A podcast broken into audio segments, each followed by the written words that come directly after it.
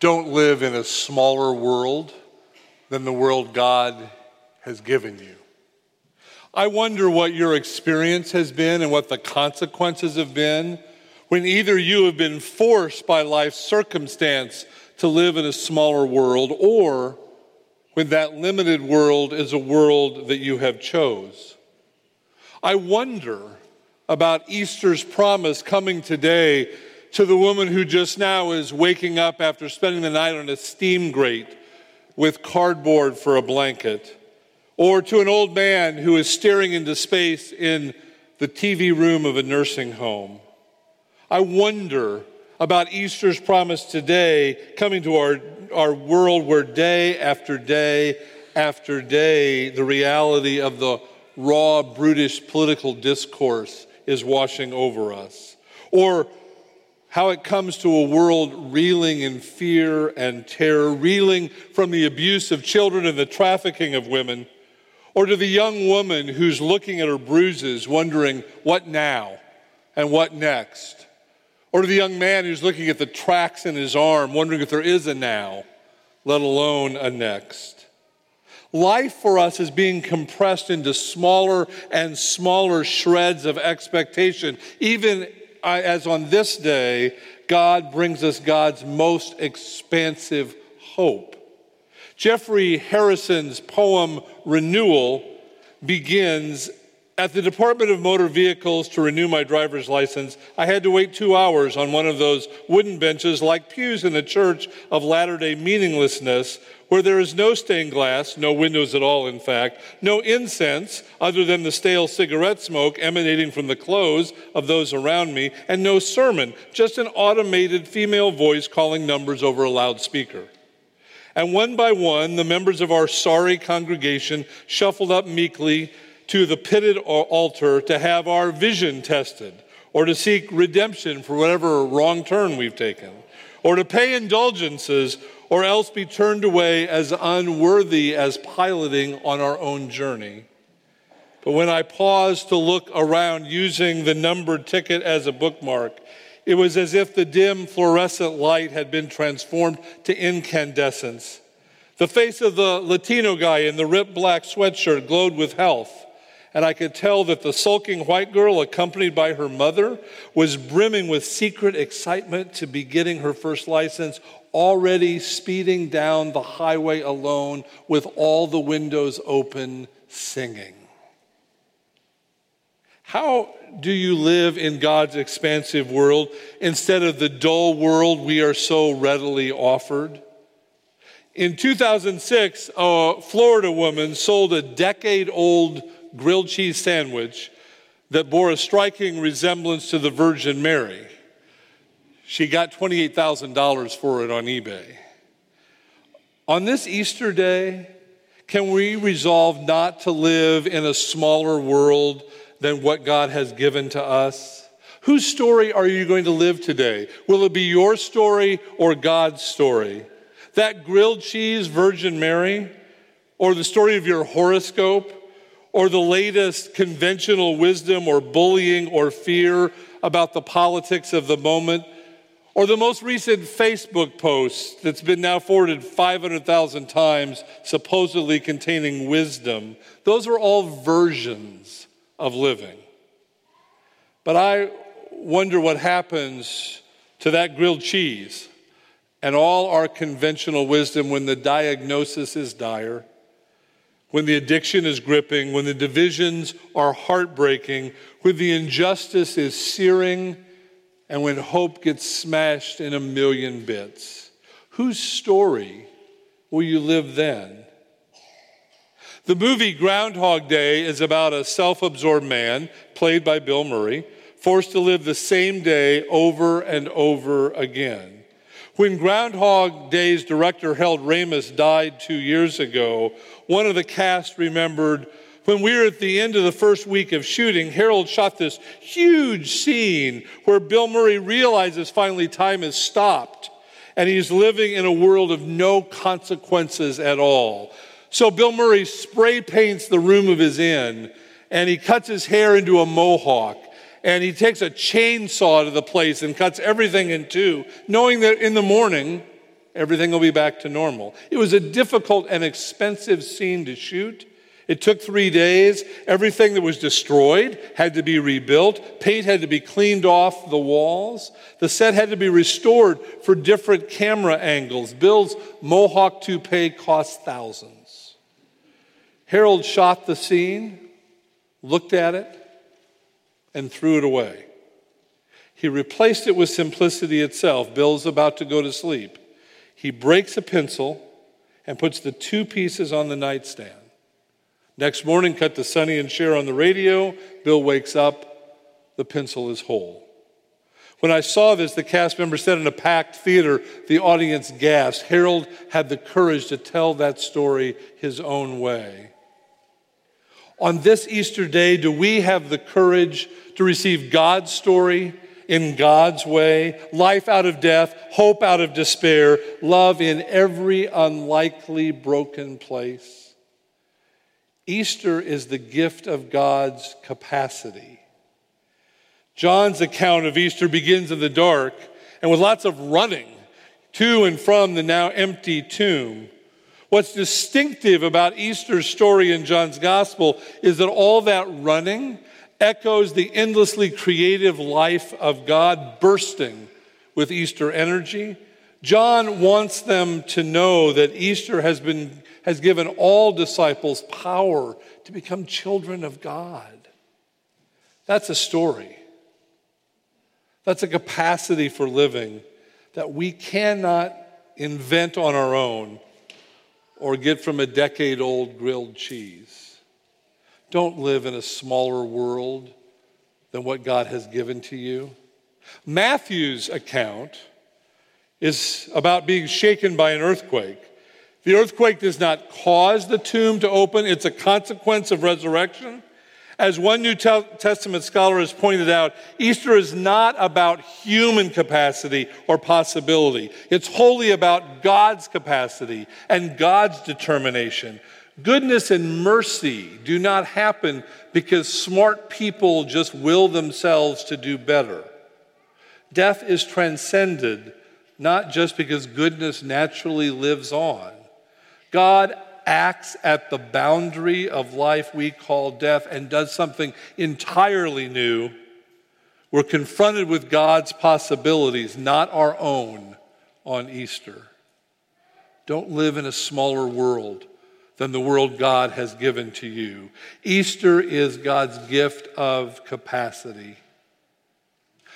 The father of cellist Yo Yo Ma spent World War II in Paris, where he lived alone in a garret throughout the German occupation.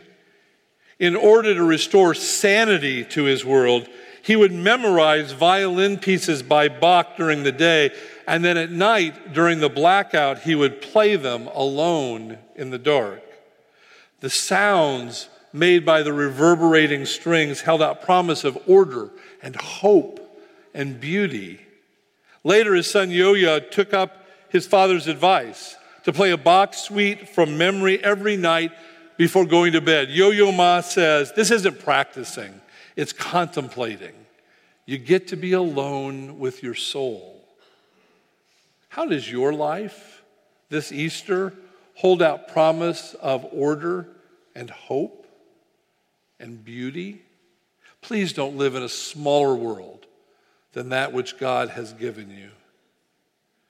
It was a fine cry, loud and long, but it had no bottom and it had no top, just circles and circles of sorrow. One of Toni Morrison's characters says that facing a deep personal loss. Easter's capacity, you see, doesn't just lead us to wonder and to awe, but also expands our capacity to bear loss and to grieve.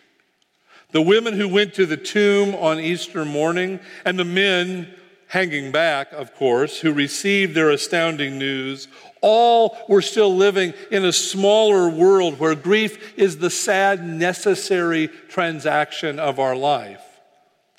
But at the tomb, those circles and circles of sorrow, they're transformed. They're not adapted, they're transformed. They're not accommodated, they're transformed. They're not transacted, they are transformed. Easter is about giving up the dubious comfort of human appearances where everything works or seems to, Anne Lamott has said.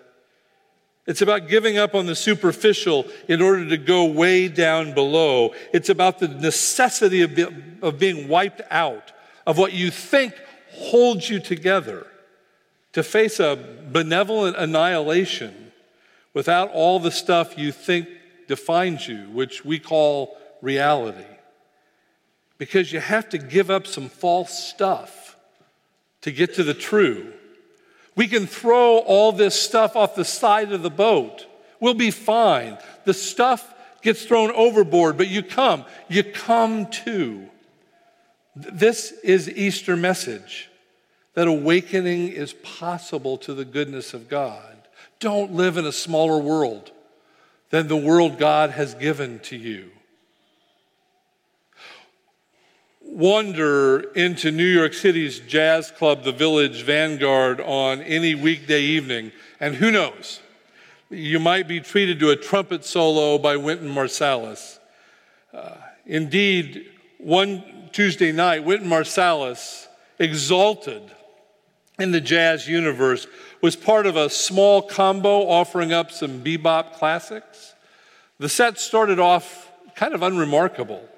But then Marsalis stepped into the microphone to offer up a solo called I Don't Stand a Ghost of a Chance with You.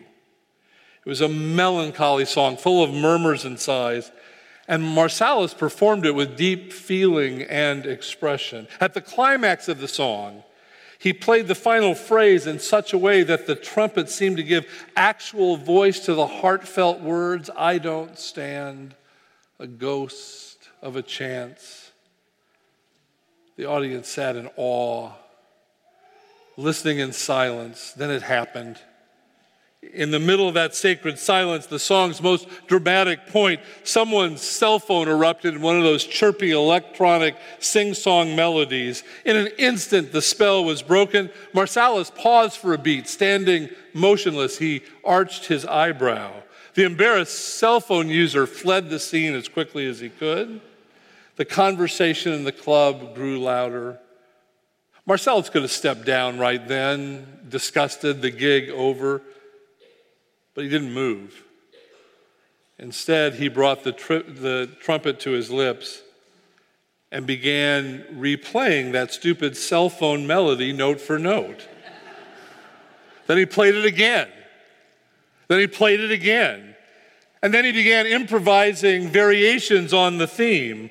The members of the audience quieted back down and began to listen up. He changed keys once or twice and then seamlessly eased back into ballad tempo. And in just a few minutes, finishing his improvisation exactly where he had left off. I don't stand a ghost of a chance with you.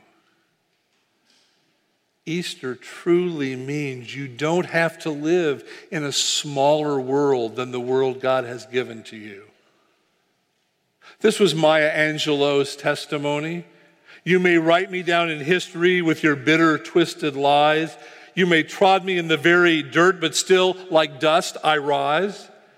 Just like moons, like suns, with the certainty of tides, just like hope springing high, still I'll rise. You may shoot me with your words, you may cut me with your eyes, you may kill me with your hatefulness, but still, like air, I'll rise. Out of the huts of history's shame, I rise. Up from a past that's rooted in pain, I rise. Leaving behind nights of terror and fear, I rise. Into a day breaks that wonderfully clear, I'll rise. Bringing the gifts that my ancestors gave, I am the dream and the hope of the slave, I rise. I rise. I rise. Like a breathless race, like an earthquake, like a thunderbolt, like a whisper. Easter comes today and finds the woman who's just now getting up from a night on the steam grate with cardboard for her blanket. Easter finds two kids chirping like birds in the branches of the tree they just climbed. It finds the bride as she walks down the aisle on her uncle's arm. Easter confronts a society today contending within itself for its own soul. And Easter boldly resists to give in to a world gripped in fear. It finds the old man staring into space in the TV room of a nursing home. It finds the young woman staring at her bruises, wondering what now and what next. It finds the young man looking at the tracks in his arms, wondering if there is any now or next. And Easter finds you and me struggling to live beyond the dulled world where we too often find ourselves. So, what do I actually believe happened that morning on the third day after he died? Fred Buechner once wrote, I speak very plainly here. He got up. He got up. He said, Don't be afraid. Love is the victor. Death is not the end. The end is life. Existence has greater depths of beauty and mystery and blessing than the wildest visionary ever dared to dream. Christ our Lord is risen. Friends, pray any prayer. Cry any tears. Laugh with a joy you have long since forgotten. Embrace what you don't know for sure. Let God improvise hope right in the middle of your life. Use all your vital powers to receive this word of resurrection. And with your whole heart, give thanks to God who remembers you always. But just don't ever again live in a smaller world than God has given to you on this day. By this word, Christ the Lord is risen today. Alleluia.